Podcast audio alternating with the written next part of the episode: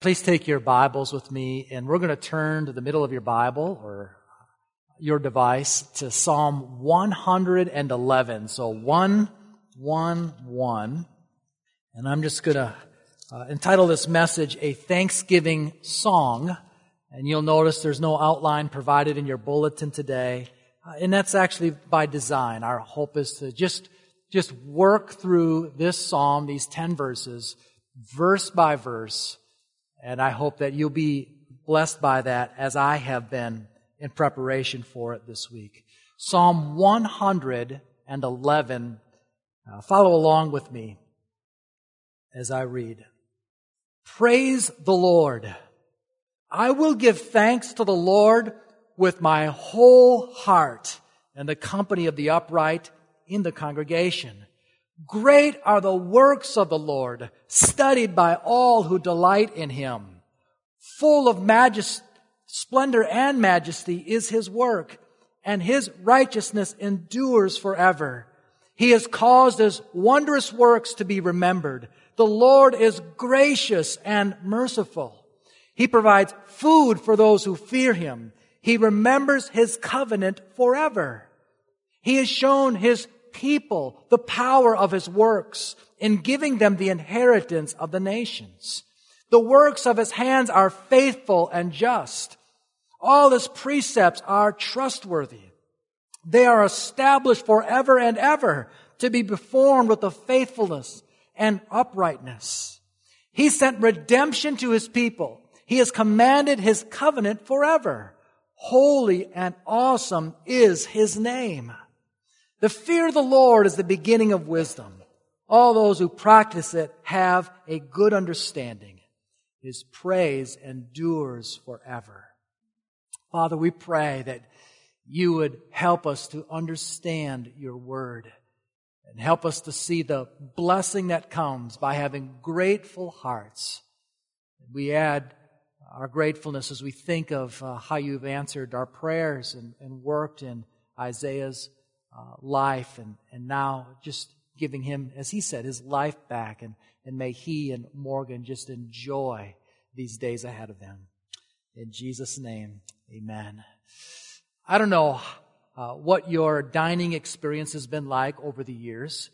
Uh, and if you like to go to a nice restaurant where there is music playing, but I can think of a different season in my life where Melody and I lived in Flint, Michigan, and we ministered there. And about 30 minutes north was this little oasis of a town called Frankenmuth. Anyone ever heard of Frankenmuth? I see those hands. It's a wonderful little cultural town that is set in, in German Bavarian architecture. And when you go there, there are two famous restaurants. On one side of the road is something called Zehnder's, and the other side is something called the Bavarian Inn. And there's this wonderful German architecture. When you walk in, the, the waitresses and the waiters are all dressed in this German garb. And they've got these, what they call world famous chicken dinners. Well, the chicken's pretty good.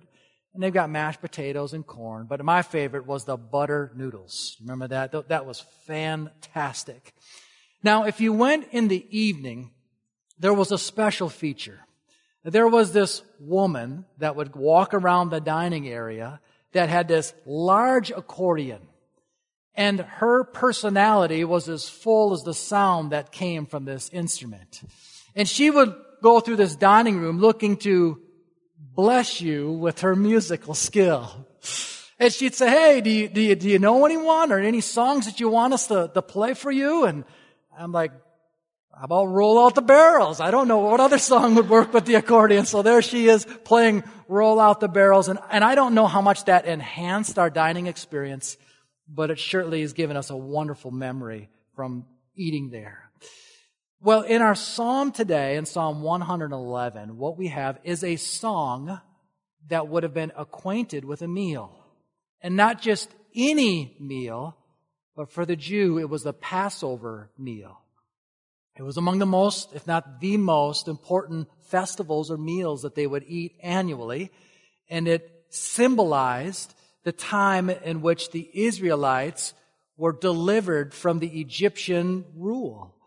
And there was supposed to be a spotless or a, a pure lamb that was killed and the blood was sprinkled or smeared over a doorpost. And when the death angel would come and, and would bring death upon a, a family, he would look to see if there was blood over that doorpost. And if there was, then he would pass over onto the next house and see if there was blood there. And so each year, a good Jew or Israelite people would sit down and they would observe this day and they would have a meal.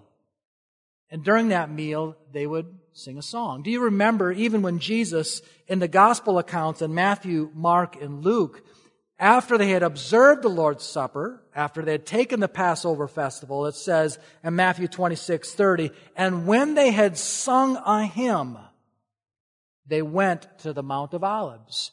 What hymn did they sing? Some believe it was actually Psalm 111. So what I'd like us to do today is just work through this passage. You know, whenever you teach from the Bible, you realize that there are all sorts of different literature offered there. If you are teaching from a letter that Paul wrote, then, then you understand that he is bringing an argument.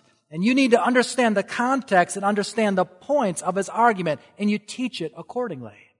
And if you are teaching, say a narrative, say the, the Gospels or a story of, of a David slaying Goliath. Well, you need to understand that this is a story, and then you're going to teach that a little bit differently. And, and when you read the prophets, the Old Testament prophets, and there's some symbolism there, well, you teach that differently as well. And here you have a song. Imagine I gave you an assignment and I said, I want you to look in your hymnal for Amazing Grace, and I want you to teach a lesson on Amazing Grace. I don't know about you, but I think that would that kind of be a struggle. How do you teach something like that? So for me, as I look at this song, I, I always go back to let's just bring it verse by verse to you. And so that's my aim this morning. Let's look at Psalm 111. And I'm going to give you four different words that are going to serve as an outline that I've just kind of written off on my margin. So we first look at Psalm 111. Let's look at the first few words. Praise the Lord. And I think that's the theme of this entire psalm. Praise the Lord. How many of you know Hebrew? Okay. You're going to learn a Hebrew word that you already know. And what is it? It's hallelujah. Hallel means to praise. La means God. And so what you have here is praise the Lord is the Hebrew word Hallelujah. And so the first word I would encourage you to write down if you're taking notes or you want to write in your margin like I have is the word example. Look with me at the next part of verse one. Praise the Lord. I will give thanks to the Lord with my whole heart. What you have here is either a music leader or the leader of, of this congregation that is prepared to read or to sing this song. And so the first thing he says is, praise the Lord. And the congregation may have been with him or not with him, but he says in a very definitive way, I will give thanks to the Lord with my whole heart. Whether you're with me or not, I'll tell you what I'm going to do. I'm going to give thanks to the Lord with my whole heart. I think that's a wonderful picture there. You'll note there that he says, with my whole heart. Psalm 111 is what's called an alphabet psalm. Let's imagine I gave you a second assignment this morning. And I said, what I want you to do is I want you to write a song and have 26 lines in it. And every line is to start with a different letter of the alphabet. So your first line might be, awesome. God, you are awesome. The second line might be beautiful. Beautiful. That is who you are. You are wonderful and beautiful. And the third line might be, see, confess. I must confess my sin to you. That's what we have here in Psalm 111. We have 22 lines. And there are 22 characters in the Hebrew alphabet. And every one of these lines begin with a different letter in the Hebrew alphabet. And what do you think the purpose of this is? I will give thanks with my whole heart. I think it's this God, I want to express appreciation and gratitude to you in the fullest sense I possibly can. So I'm going to use every letter of my alphabet to praise you. That is a wonderful picture for us. I'm not coming to you with a divided heart. I'm coming to you entirely. Now, I use the word example. I said, consider the word example off in your margin. Because I think that's precisely what we have in the leader of this psalm. He says, I will give thanks to the Lord with my whole heart. I don't know about you, but there's times within my own family where I'm going through the evening or maybe it's a day off and, and things just seem amiss. Maybe, maybe people just seem to be on edge and they're not being patient with one another and there's not kind words with one another. It is not unusual for me to say, I guess, hey, let's, let's just put everything down. Go ahead and grab your Bibles and we're going to sit around and we're going to read a few verses and we're going to have a word of prayer together. And I'll tell you why. Because I just sense that things are not right in this home right now. And it's not unusual for us to say, grab the hymnals as well. And we're going to sing a few songs together. And we're going to align our hearts. And I assure you that I am not the best singer, but I will be the loudest singer when we do that. And I want, I want to say, I'm going to set the example here. And we are going to worship the Lord in our home. And I don't know that there's ever been a time where we, when we, we step away from that and things have changed within our house. This week, I, I heard of a, a, wonderful story that has challenged me this whole week. It's of a, a, a Bible president by the name of William Still, who was president of the University of Aberdeen in Scotland.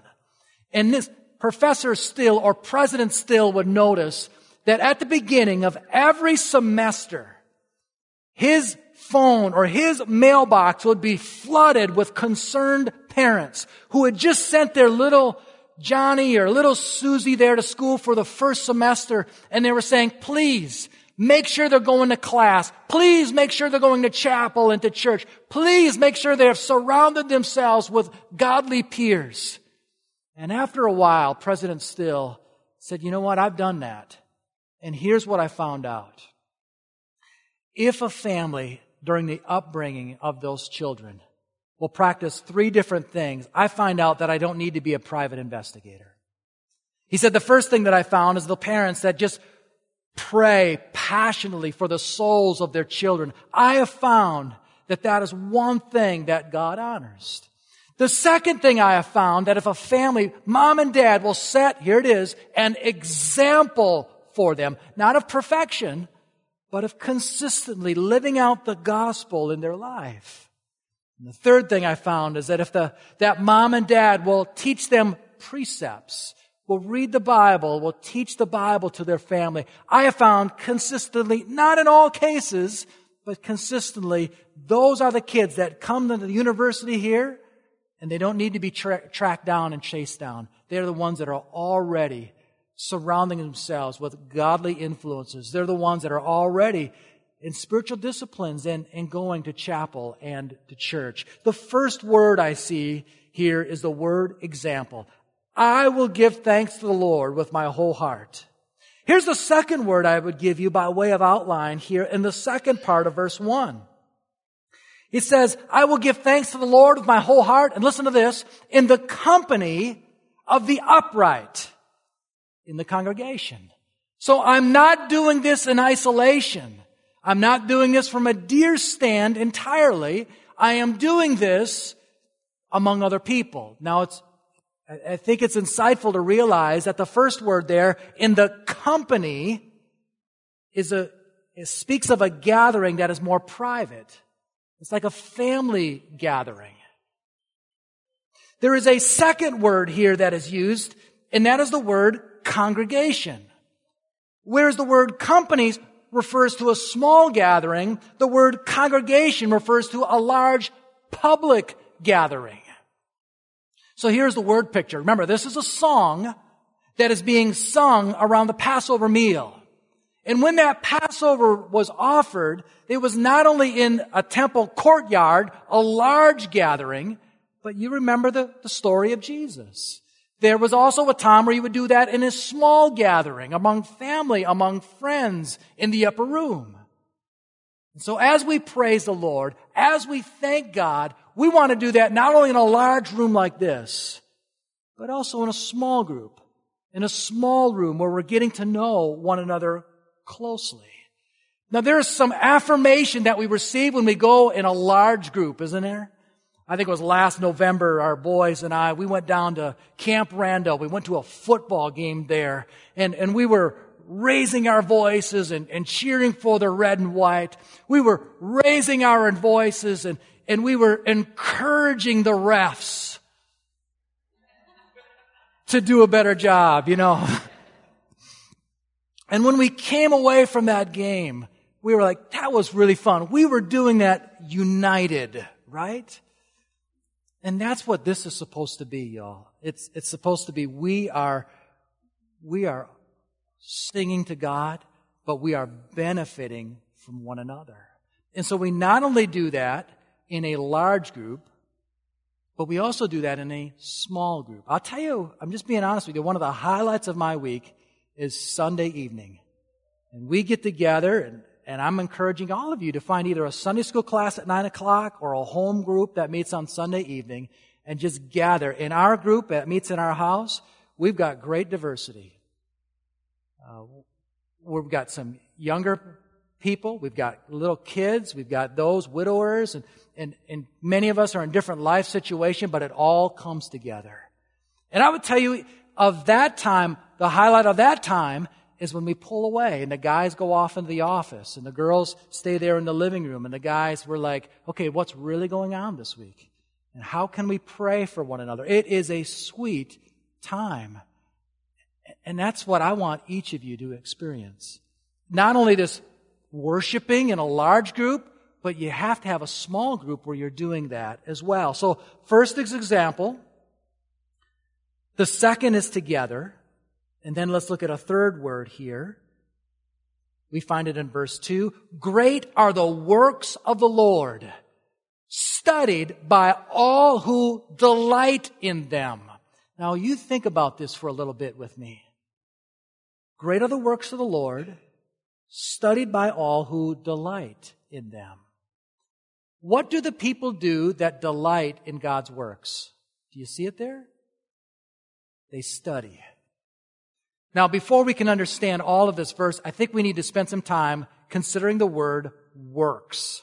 Because this is a theme that we see throughout this psalm. We'll see it in verse 4. He has caused us wondrous works to be remembered. We will also see it in verse 6. He has shown us people the power of his works. We'll also see it in verse 7. The works of his hands are faithful. Now, if you're kind of new to the Bible, that's okay. I'm really glad that you are here. So let me just unpack for you what he means by works here. We do understand that this Bible, as you start reading it, in particular in the Old Testament, is a Jewish book. And we're like, this doesn't necessarily, this doesn't seem to be written for an American's perspective. And you would be right. So we get to, we get to follow along with the Jewish story who becomes our story in the person of Jesus. So as they are reflecting on this song of the significance of God's works, what are they referring to? Well, there was an old man whose name was Abraham. And Abraham was way past child rearing age or childbearing age, but God said to him, I will make of you a great nation and will bless you and make your name great. And God answered that and he fulfilled that promise. And by the time we get to the second book of the Bible, the Israelites are there by the millions, but they are under siege or under control of the Egyptians.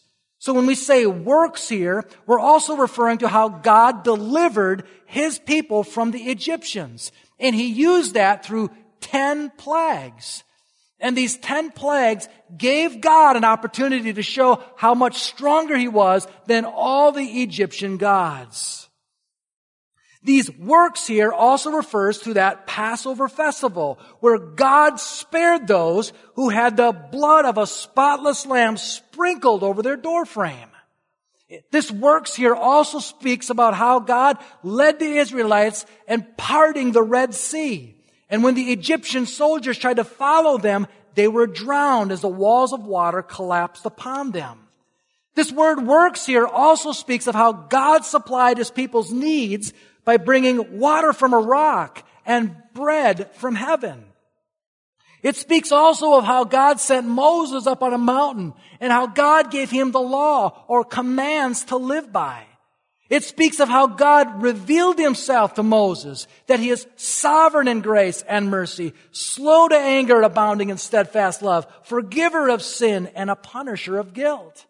It speaks of how God said, I want you to create a tent this is a location where my presence will reside and you come and you worship me.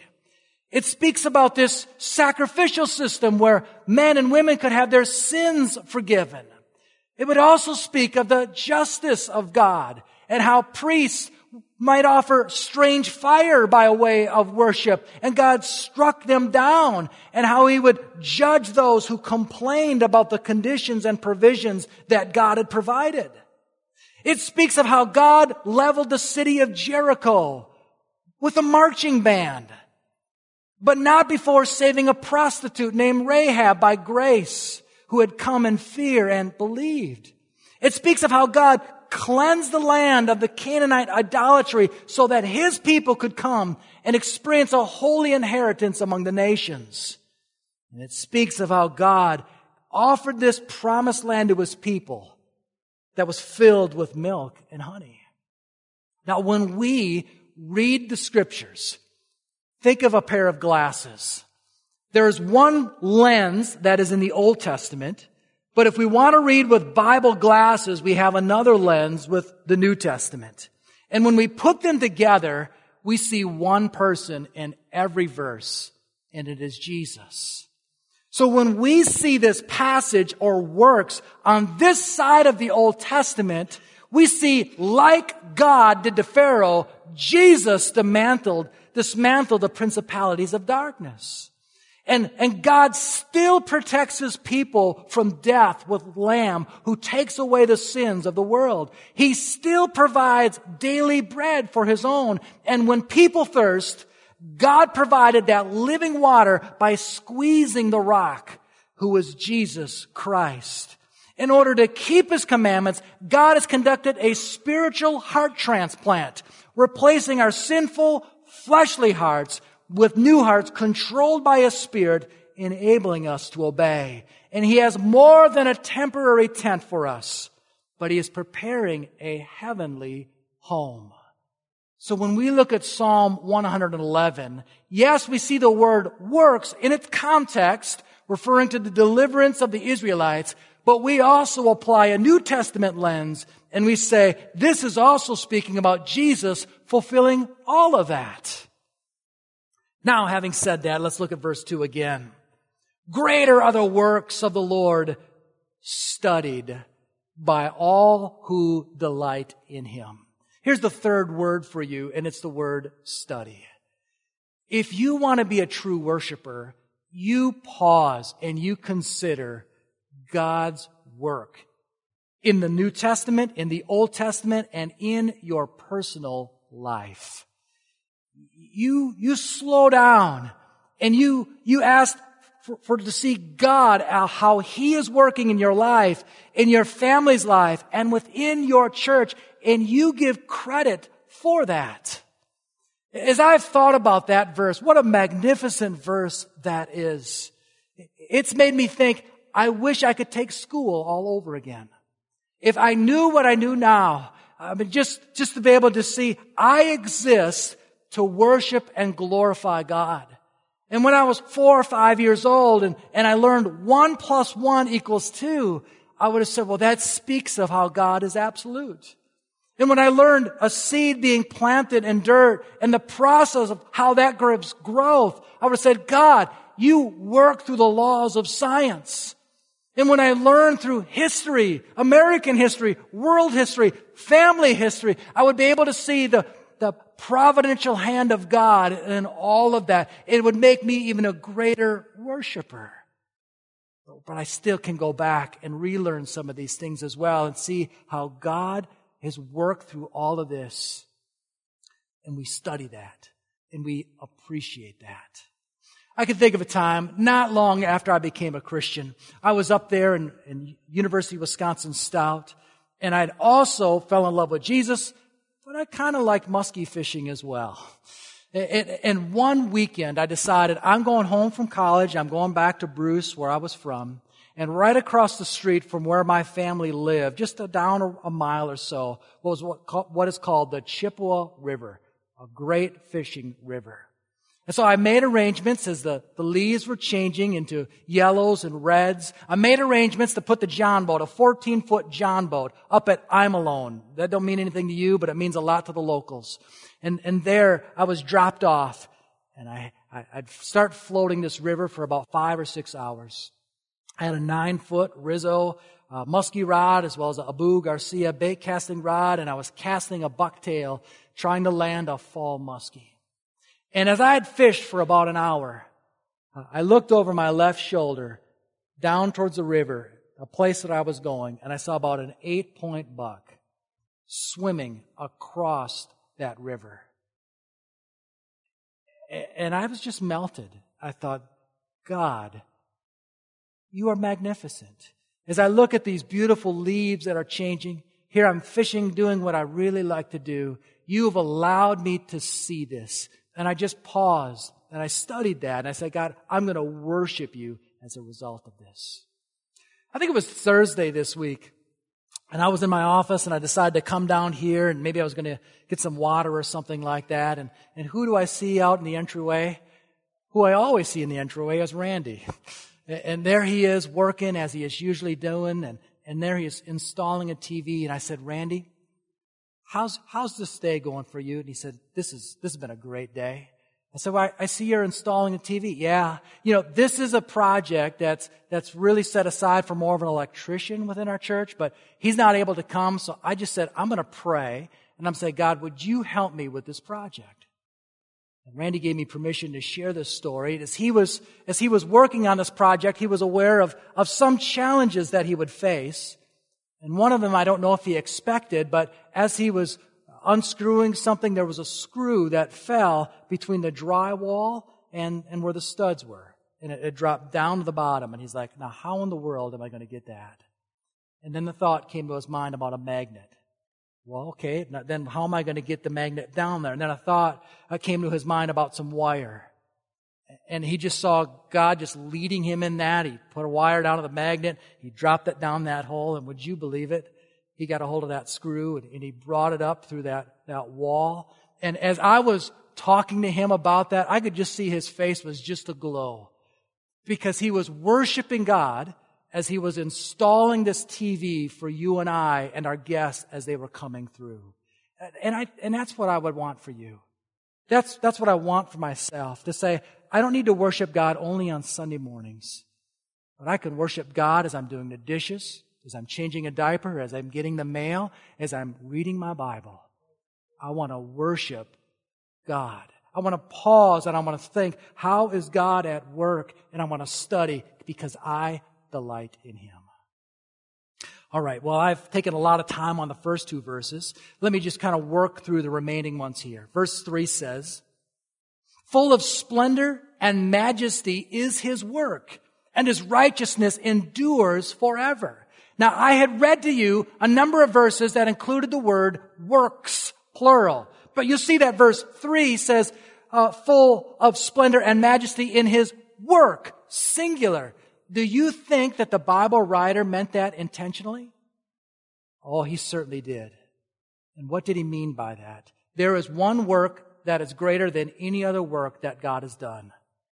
And you know what it is?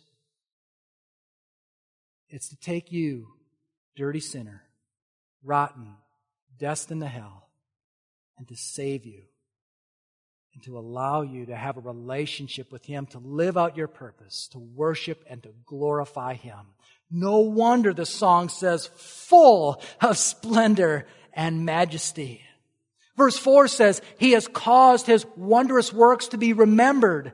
The Lord is gracious and merciful. And maybe this particular Thanksgiving on 2020, God's grace would manifest itself in your life, that you would remember His gracious works in your life. Verse 5 says, He provides food for those who fear Him. He remembers His covenant forever. Now, context would suggest that that must mean manna, bread that came down from heaven. That must mean water that sprung forth from rock. But the word food here in verse 5 can also be translated meat.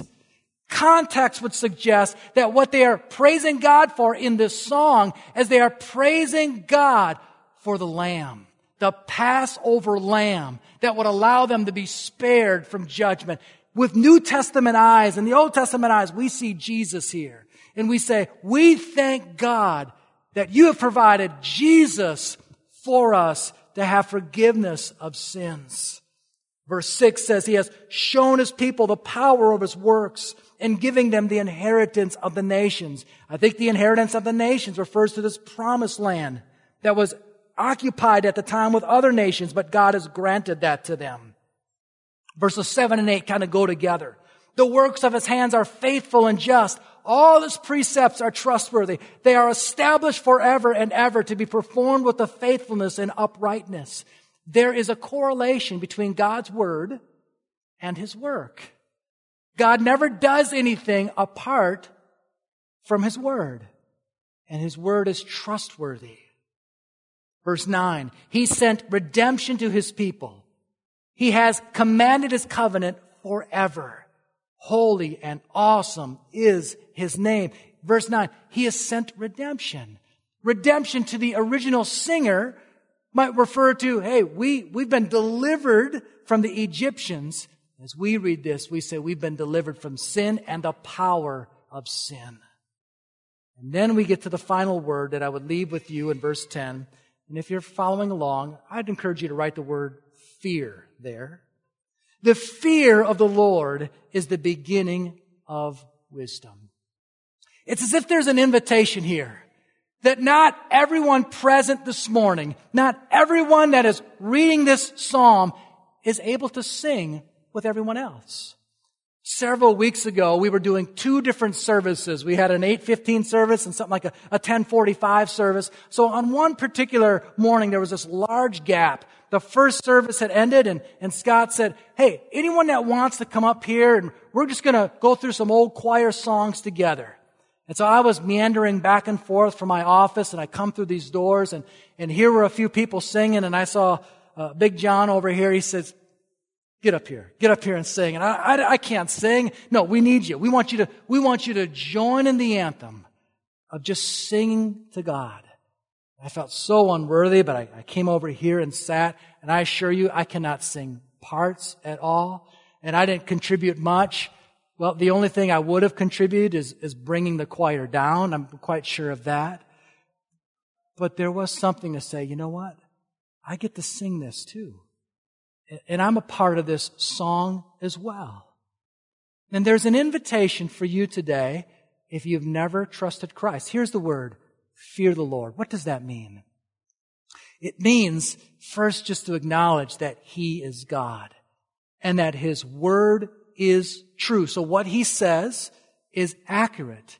And if He says to you, He cares for you, and He has sent Christ to die for you, it would be wise for you to take Him up on that offer. Something else the fear of the Lord says is that He will make good on His word of warning. And that if you choose to say, I don't want any relationship with you, He will honor that request, not only in this life, but for eternity. Humble yourself today. Humble yourself and say, I need you to save me of my sins. I want Jesus to be the king of my life. With His help, I want this transplant where I receive a spiritual heart and I can follow Jesus all the days of my life. The fear of the Lord, if you think of a ladder, is the first rung on that ladder. You must honor and respect God and His Word before you can grow at all in a Christian life. And if the Christian life were a university, the prerequisite class for all the other classes would be a class called Fear the Lord. You must understand who God is and His Word.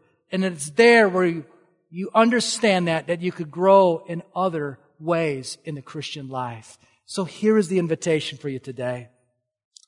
Let us thank God.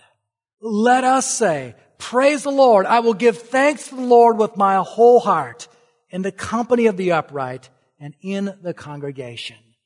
And if you find yourself here this morning saying, I'm, I'm just not, I'm not able to sing that song, I want to invite you to do that today.